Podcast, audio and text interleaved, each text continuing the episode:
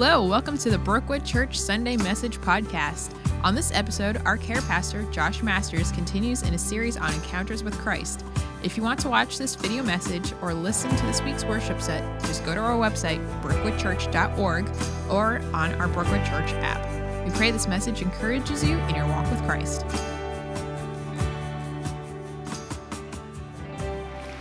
That was awesome. Good morning, Brookwood. Are you excited to be here?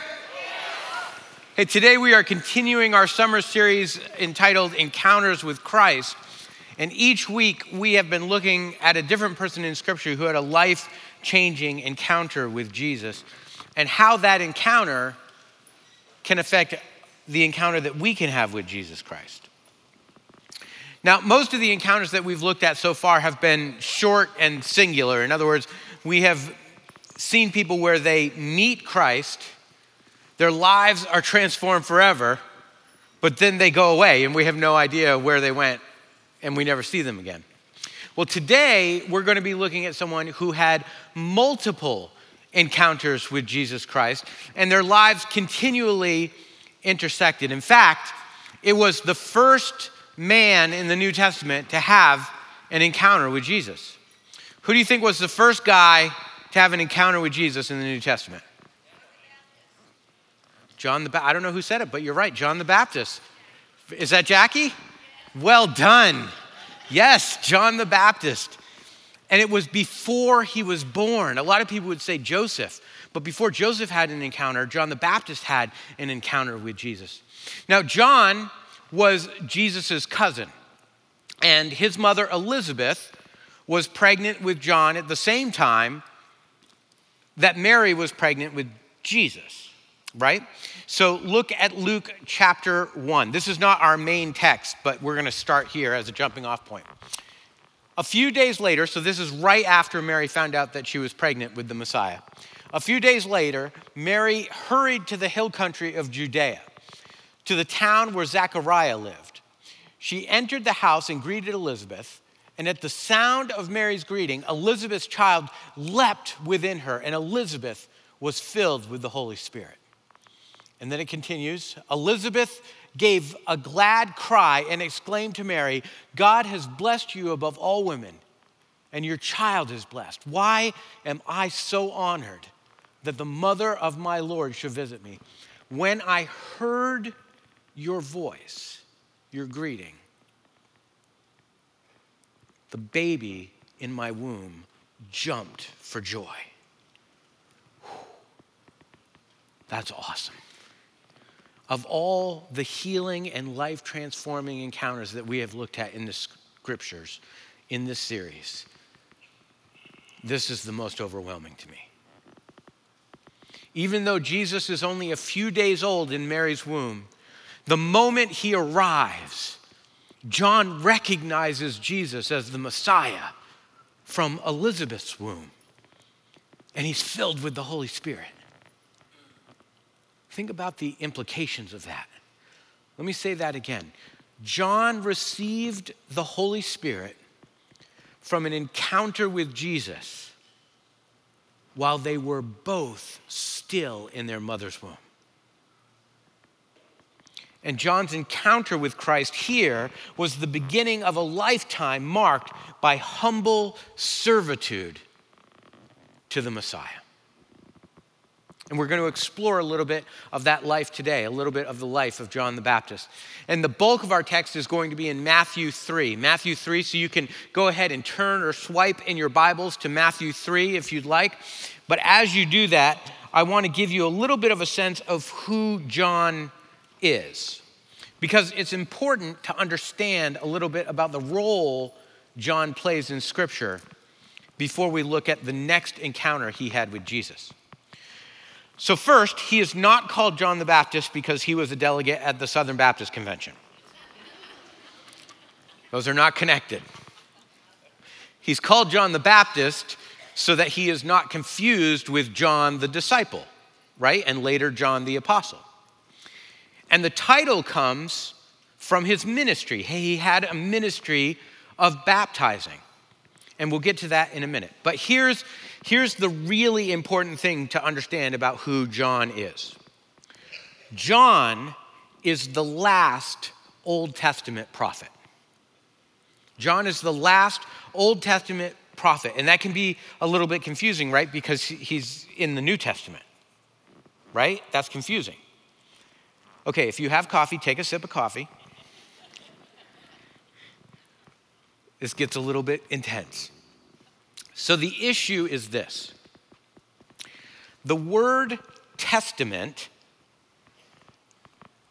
is translated, that we use for Old Testament and New Testament, the word testament is translated from Greek and Latin words that also mean covenant. So our Bibles would be more accurately labeled if they were called the Old and the New Covenant. The Old Covenant with Israel, the New Covenant under Christ. So John is operating as the last prophet under the Old Testament, under the Old Covenant between God and Israel, preparing the way for Christ to bring in the new covenant. John's mission was described and foretold in the book of Isaiah 700 years before he was born. And then an angel came to John's father and confirmed his mission and his purpose before Elizabeth was pregnant. This is in Luke. The angel said, John will be filled with the Holy Spirit even before his birth, and he will turn many Israelites to the Lord their God.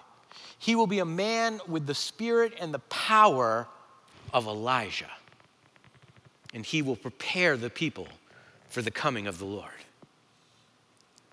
So, John's role as a prophet was foretold in the Old Testament or the Old Covenant and confirmed to his parents before his birth.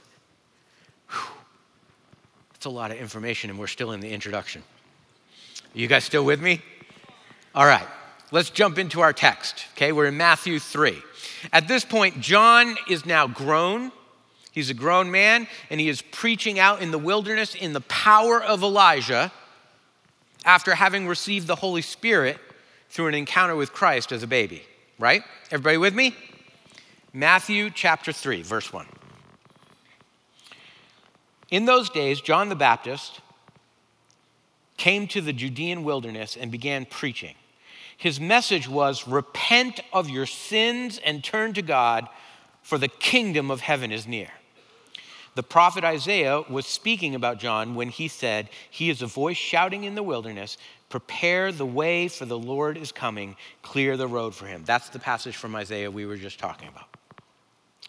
John's clothes were woven from coarse camel hair, and he wore a leather belt around his waist. For food, he ate locusts and wild honey. The people from Jerusalem and all over Judea and all over the Jordan Valley went out to see and hear John. And when they confessed their sins, he baptized them in the Jordan River. But when he saw many Pharisees and Sadducees coming to watch him baptize, and the Greek may actually indicate that they came to actually be baptized to sort of check out what was happening, he denounced them. You brood of vipers. You brood of snakes, he exclaimed. Who warned you to flee God's coming wrath? Prove by the way that you live that you have repented for your sins and turned to God. Don't just say that you say to each other that you are safe, for we are descendants of Abraham. That doesn't mean anything. For I tell you, God can create children of Abraham from these stones. Even now, the axe of God's judgment is poised, ready to sever the roots of the tree. Yes, every tree that does not produce good fruit will be chopped down and thrown into the fire. Whew. Now, some of you are looking at the outline that you got when you came in, and you're thinking, did I get the wrong outline? Because at the top it says a humbling encounter. And there's nothing about John that seems very humble. You have the right outline. You know, last week, JC, he walked us through, his message title was A Bold Encounter. He walked us through a bold encounter. And he touched on this balance between boldness and humility. And there's probably no greater example of that balance between boldness and humility than John the Baptist. He has the perfect balance. And in fact, do you know what Jesus Christ, Jesus himself, said to the disciples about John the Baptist? He said this I tell you, of all who have ever lived, none is greater than John. John was the pinnacle of boldness and humility at the same time. He was incredibly bold in his purpose because he was completely humble before Christ. I'm going to say that again. He was incredibly bold in his purpose because he was completely humble before Christ. And it all stems from that first encounter that he had with Jesus in the womb. Because an encounter with Christ brings bold humility. An encounter with Christ brings bold humility. And if we have an encounter with Christ, it will bring bold humility into our lives. The more we are humbled at the feet of Christ's glory, the more we are empowered with boldness to fulfill the purpose He has for our lives. And as bold as John was with the message God gave him for repentance and for the Sadducees and for the Pharisees, we do see humility in that passage. Look back at verse 4 again. John's clothes were woven from coarse camel hair, and he wore a leather belt around his waist. For food, he ate locusts and wild honey. First of all, gross. I'm from New England, so I put a little maple syrup on those locusts instead of honey. But more importantly, John's encounter with Christ and his encounter with the Holy Spirit brought him to a place of such humility that his mission in Christ outweighed any comforts this world could offer him. His mission in Christ outweighed any comforts this world could offer him. And yes, there are elements to this description about his role as a prophet and being in, speaking in the power of Elijah. But here's what we are meant to get out of this the boldness of his purpose was rooted in the humility of his desires. Is the boldness of your purpose rooted in the humility of your desires? Because when Christ's purpose in your life becomes more important than your personal desires, you'll find significance in your life far beyond what this world can offer. So, what does it mean? What does it mean to live and to have the type of humility that leads to this kind of power and strength? Well, with the time that we have left, I want to quickly look at three things that we learn from the life of John. And here's the first one humility in Christ means recognizing Christ's lordship. Humility in Christ means recognizing Christ's lordship. Let's keep reading in our text. We left off on verse 11.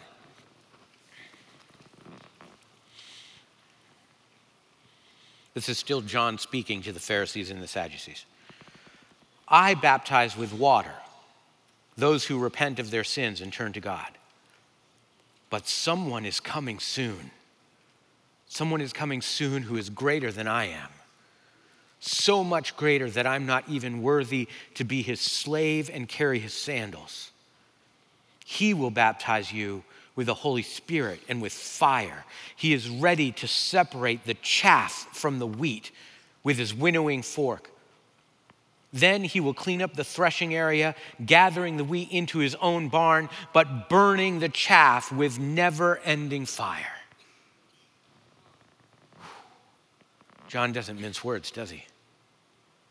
So neither can we. See, John was direct and John was bold, because he understood something that we often miss in the Western church. And if we're honest, it's the reason that the Western church is mostly ineffective and impotent. See, we understand the love of God, we understand the grace of God, but we don't understand the justice of God. Not really.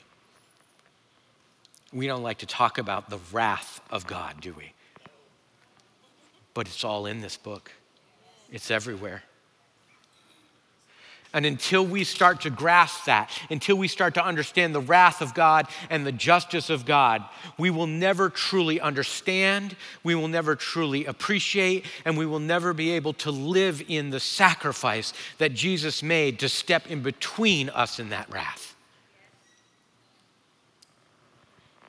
Sin will be purified in the fire of God's holiness. And John lived in the humble knowledge that he was nothing when standing before the holiness of Jesus Christ.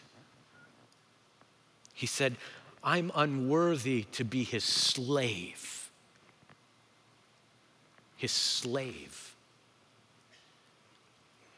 And with all of our complaining and all of our entitlement, let's let that sink in for a second. I'm not worthy to be Jesus' slave. Remember when we talked about the paralyzed man a couple weeks ago? An encounter with Jesus Christ should be terrifying when you realize who he is in comparison to who you are.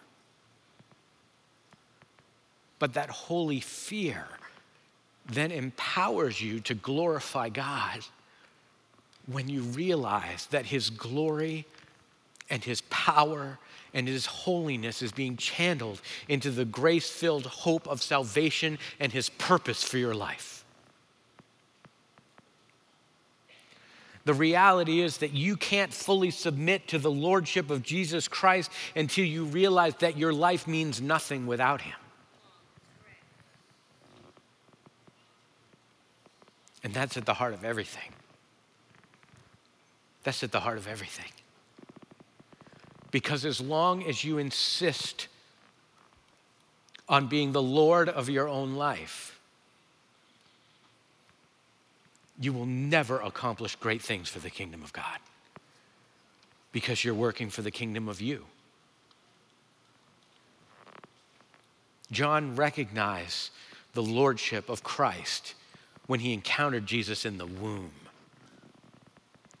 And now his ministry is bringing people to a repenting knowledge of the Messiah because he still recognizes that he's not worthy to carry Jesus' shoes.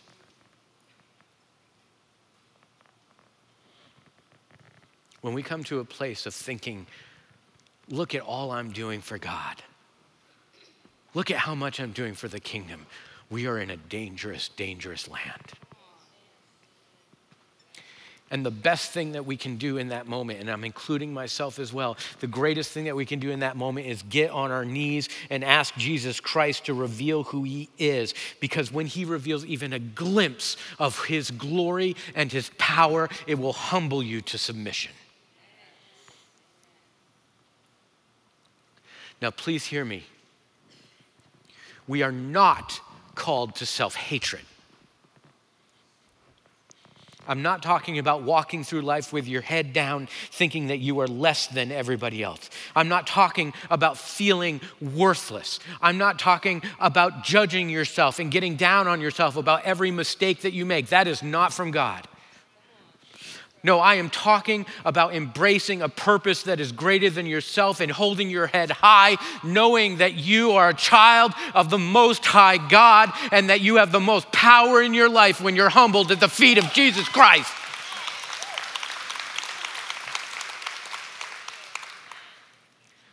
John had that bold power of humility. But even he wasn't prepared for the next encounter he would have with Jesus. The book of John, meaning the disciple John, gives us an extra glimpse that Matthew doesn't give us. And John the disciple writes that John the Baptist was, was baptizing people, and while he was baptizing people in the Jordan River, river he saw Jesus coming. He, he saw Jesus coming from afar. And he said, Look, the Lamb of God, the Lamb of God that takes away the sins of the world.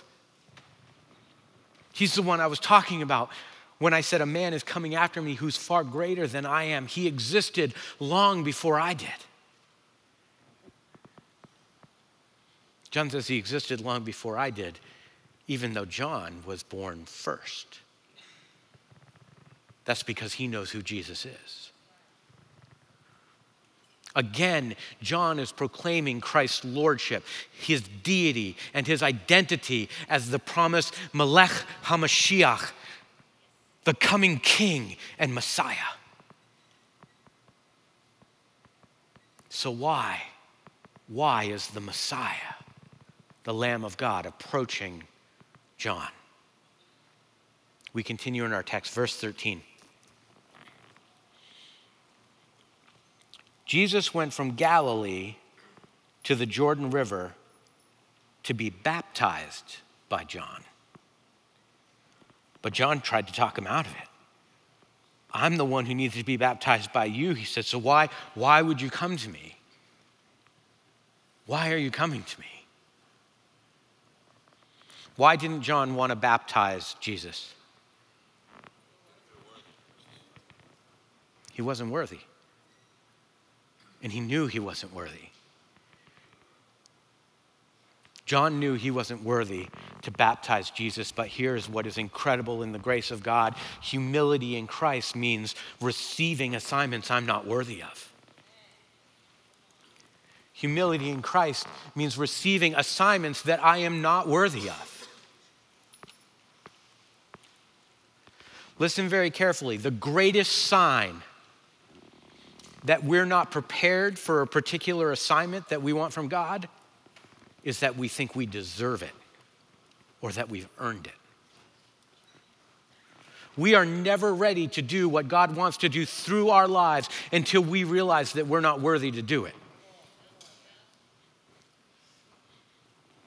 When you submit to Christ's lordship, in an encounter with Him, He will give you an assignment that you are not capable of and you are not worthy of doing. And John knew that. John's baptism was one of repentance and confession. He knows Jesus has nothing to repent for. Just a few verses ago, John was refusing to baptize the Pharisees and the Sadducees or even let them watch him baptize people because he knew that their hearts weren't worthy of it. And now he's proclaiming and confessing how unworthy he is to be in the water with Jesus. In fact, as Jesus makes his request, John becomes even more aware, more self aware of his own sinful nature, of his own sin. And he says, No, no, no, no, I need to repent. I need to be baptized by you.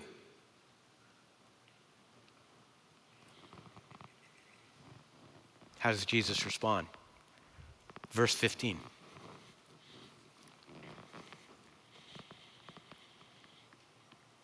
But Jesus said, It should be done.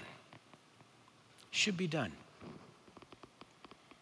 For we must carry out all that God requires, and the Greek actually is closer to, for we must fulfill all righteousness. So John agreed to baptize him. Now, John was right, of course. John was right. Jesus didn't need to be baptized for confession, he didn't need to be baptized for repentance. So, why would Jesus submit himself to that? It's strange, right? But Jesus tells us why he's there. Look at the verse again. It says, It should be done. And that's an important phrase that we miss in English. In Greek, it's actually all one word. It should be done, it's one word. And what it really means is to let loose, to permit something that wouldn't normally be permitted. to permit something that wouldn't normally happen. So Jesus is saying, John, you're right. I don't need to be baptized, not for repentance, but I will permit it. I will permit it in this moment. Why? Because we must fulfill all righteousness. See, this is part of Christ's mission. And don't miss this this is part of Christ's submission to the Father. Christ is submitting to the Father. And so, with that explanation, John agrees. He agrees to baptize Jesus. But if he felt unworthy before, hold on to your camel hair coats. Watch what happens next. Verse 16. After his baptism, this is Jesus, after his baptism, as Jesus came out of the water, the heavens were opened. And he saw the Spirit of God descending like a dove and settling on him. And a voice from heaven said, This is my dearly beloved Son, who brings me great joy. Knowing that he is unworthy, John takes hold of the Messiah and he drops him below the surface of the water. And it's Jesus who looks just like anybody else, any other man, comes up out of the river, beads of water coming down his face the heavens break open.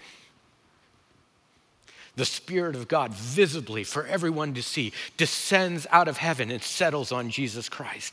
And the audible voice of God breaks into our world from eternity. Can you imagine? And this moment is so important.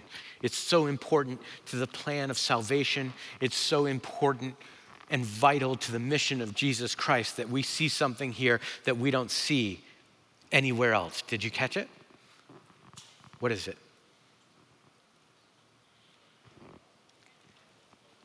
This is the moment when we see the Father and the Son and the Holy Spirit together at one time working as one God in the plan of redemption, but in three independent roles. This is our greatest picture of the Trinity. That's how essential this baptism is. It is the confirmation of Christ's purpose through the Son's submission, the Holy Spirit's empowerment, and the Father's affirmation and blessing. And this baptism confirms the ministry that would lead to Jesus' greater baptism in death and then resurrection. John said it, he saw it from the beginning. He said, Behold, the Lamb of God, the sacrifice of God who comes to take away the sin of the world. And that's exactly what we see. And that's exactly what we will proclaim as we celebrate baptism here at Brookwood next week. And I want to encourage you if you've never been to one of our baptisms, please come and see the celebration. John's baptism was about repentance, but the new covenant baptism is about rebirth. After the death and resurrection of Jesus Christ, baptism became a public acknowledgement of our faith in the sacrifice of the Lamb of God.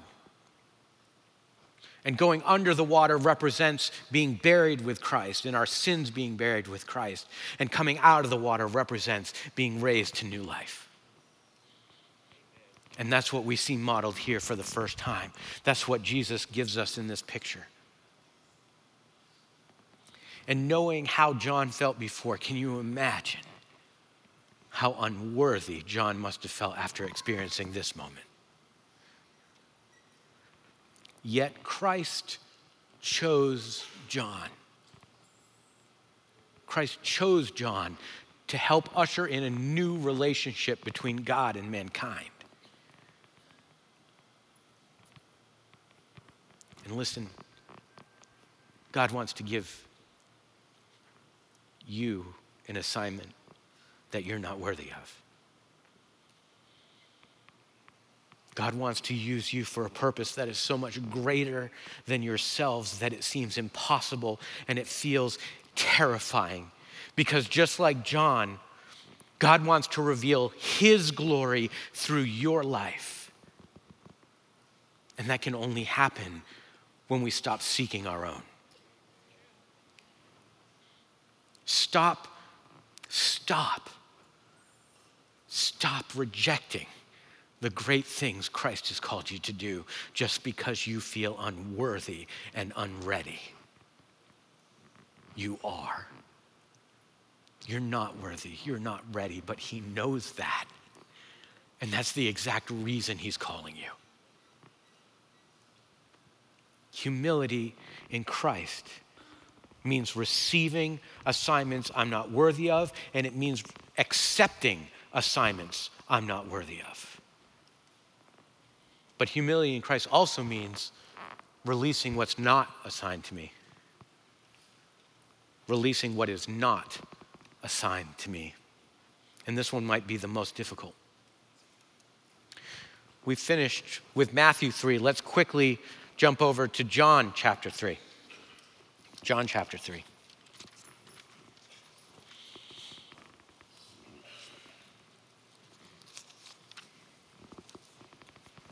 After Christ was baptized by John, he went into the desert and was tempted for 40 days to prepare for his ministry. And then when he returned, Jesus began his public ministry. And in a somewhat less intense encounter, I think probably every encounter with Jesus was intense, but in a less encounter, less intense encounter than last time, John finds himself baptizing people at Aenon, the, the city or town of Aenon, and he's baptizing people close to where Jesus is also baptizing people at the same time. So they're in the same place in two groups, both baptizing people. Now, as Jesus began assembling his disciples, many of John's followers, because John had many disciples, many of his followers left to follow Jesus instead. But when the remainder of John's disciples show up here and they see that Jesus is also baptizing people, they start getting a little bit territorial. Anybody here ever gotten territorial over your ministry? No one bold enough to raise their hand. They start getting a little bit territorial and they go to John and they say, Hey, baptizing is our thing. That's ours. Aren't you concerned, John? This Jesus guy, he's taking over everything. And how does John respond? Verse 28. You yourselves know how plainly I told you, I am not the Messiah. I am only here to prepare the way for him. See, it's the bridegroom who marries the bride. And the best man is simply glad to be standing there next to him and hear his vows. Therefore, I am filled with joy at his success. He must become greater and greater, and I must become less and less. And that is not a statement of emotional martyrdom, it's an understanding of his purpose. When John says, I must become less and less, and he must become greater and greater, when he says, I must become less and less, that is not a picture of John shrinking. On the contrary, it's a picture of John boldly releasing what doesn't belong to him. And sometimes it takes boldness and courage and vulnerability to let go of something that doesn't belong to you. Because, as important as it is to step forward in faith in the things that we're unworthy to do, that He's called us to do, we must also release what He hasn't given us to do. Because what we have a tendency to do as human beings is we tend to pick up the mantle from God that He's given us and then proclaim it as our own. Now it's mine. And we inject our goals and our purpose into His plan. And we cross a line. We cross a line between what we're supposed to do and what Christ is supposed to do. John said, I am not the Messiah, and neither are you. But we add on to the mission, don't we? We add on to the mission that he's given us, taking it just a little bit farther, taking just a little bit of authority in ourselves rather than him, and then ultimately only relying on our authority. John knew where that line was. But you know who didn't? Moses. Moses didn't. In the book of Numbers, Moses was angry with the people of Israel because they kept complaining. And I don't blame him for that. I'd be angry with them too. All they did was complain.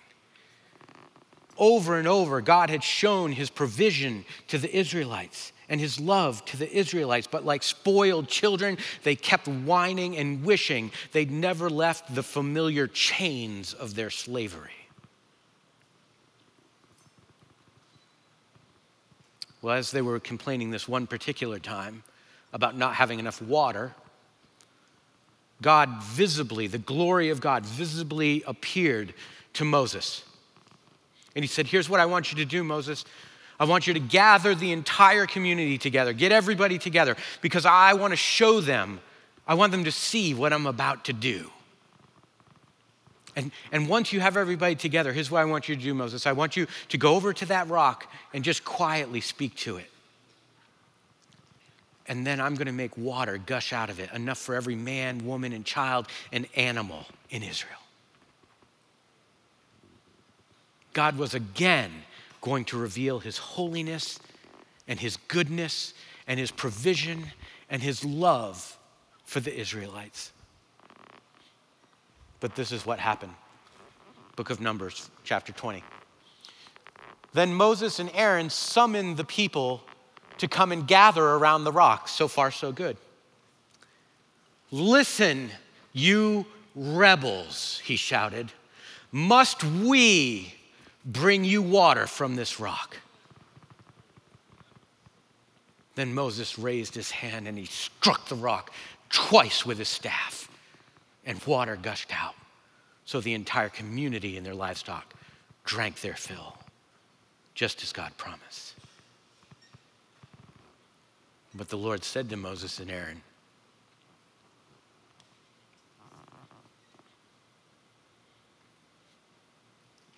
Because you did not trust me, you did not trust me enough to demonstrate my holiness to the people of Israel you will not lead them into the land I've given them. Mission removed. And you know what? I will confess I've read that story a lot of times, and I'll confess that most of the times I've read it, my initial response has been, gee, that's awfully harsh. It's awfully harsh, not getting to go to the promised land just because he hit a rock. But I see it now. for the first time. Moses didn't have his mission removed because he hit a rock. And Moses didn't even have his mission removed because he got angry. Moses had his mission removed because he misrepresented God. He was directed to convey God's provision and love and hope, and he used the opportunity to rebuke the Israelites as if it were coming from God. He didn't get to walk God's people into the promised land because he took on the role of God instead of being humbled before God. Listen, we have to be careful. We have to be very careful when we are speaking for God to not be speaking for ourselves. So, if you listen to the first half of this message and you think having boldness like John means rebuking people and telling them to repent and telling them that they're going to hell if they don't repent, and God hasn't told you to do that, you need to be very careful and understand what's at stake because he's much more likely asking you to whisper to a rock and show his grace and mercy and hope.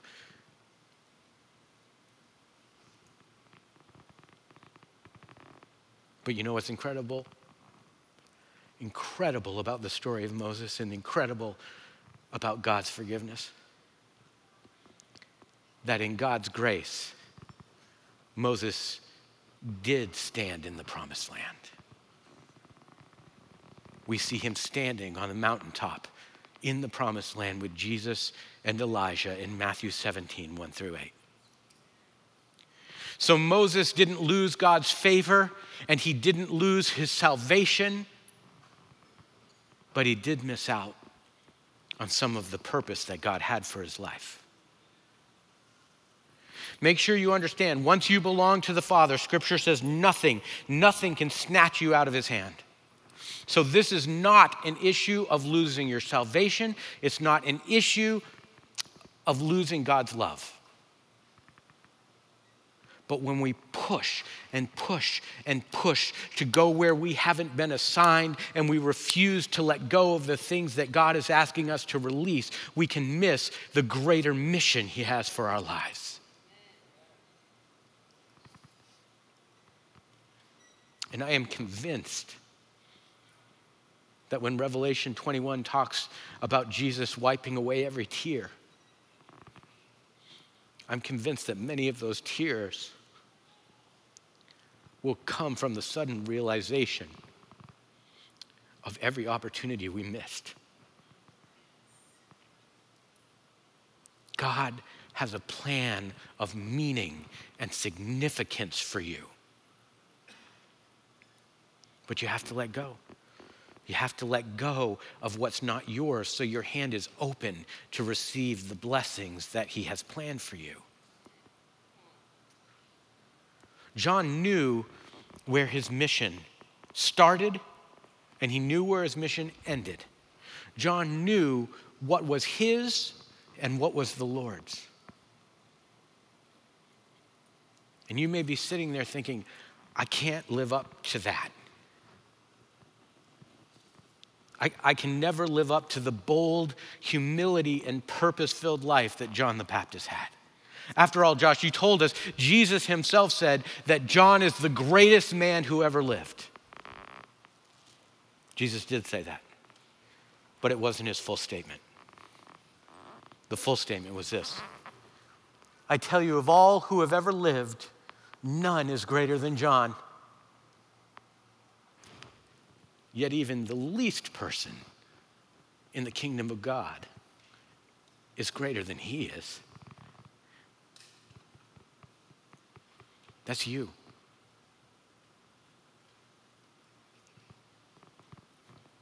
That's you, Jesus is putting in the same category as the greatest person who ever lived. Jesus wrote the purpose of John's life into the book of Isaiah. So what? He wrote the purpose for your life into eternity. And you may not be a prophet, but you know what? You have the same mission that John did to prepare the people for the coming of the Lord. The encounters you have with people are meant to prepare them for what the Messiah wants to do in their lives, both now and at the end of the age. You are the representative.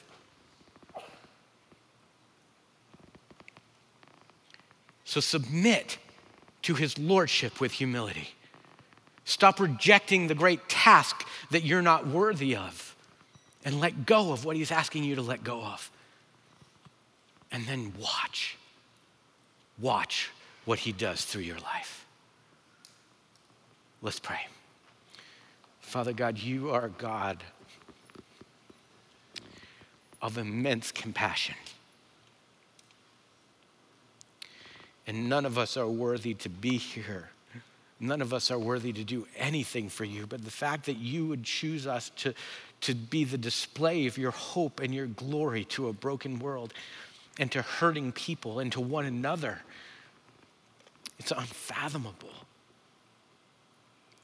So, Lord, I pray that you would make us a people of purpose, that you would break down the walls. And I know sometimes when we hear difficult truths, we just add bricks to our wall when we hear difficult pr- truths, but I ask for the Holy Spirit to come and tear down those walls. I ask for the Holy Spirit to move boldly so that we can learn to move boldly and become a church that transforms the community, not because we're worthy of it, but because you are a God who is holy and uses weak people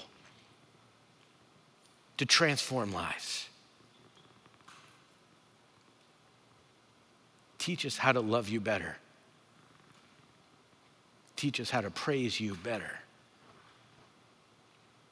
And teach us to love one another better. We ask this in the name of Christ, knowing that He gives us the authority to ask with boldness. Amen. If you need to be right, made right with God this morning, we have pastors and counselors down front in the Care Connection room, and hit the Speak to a Pastor button in our online group. Thank you for being here today.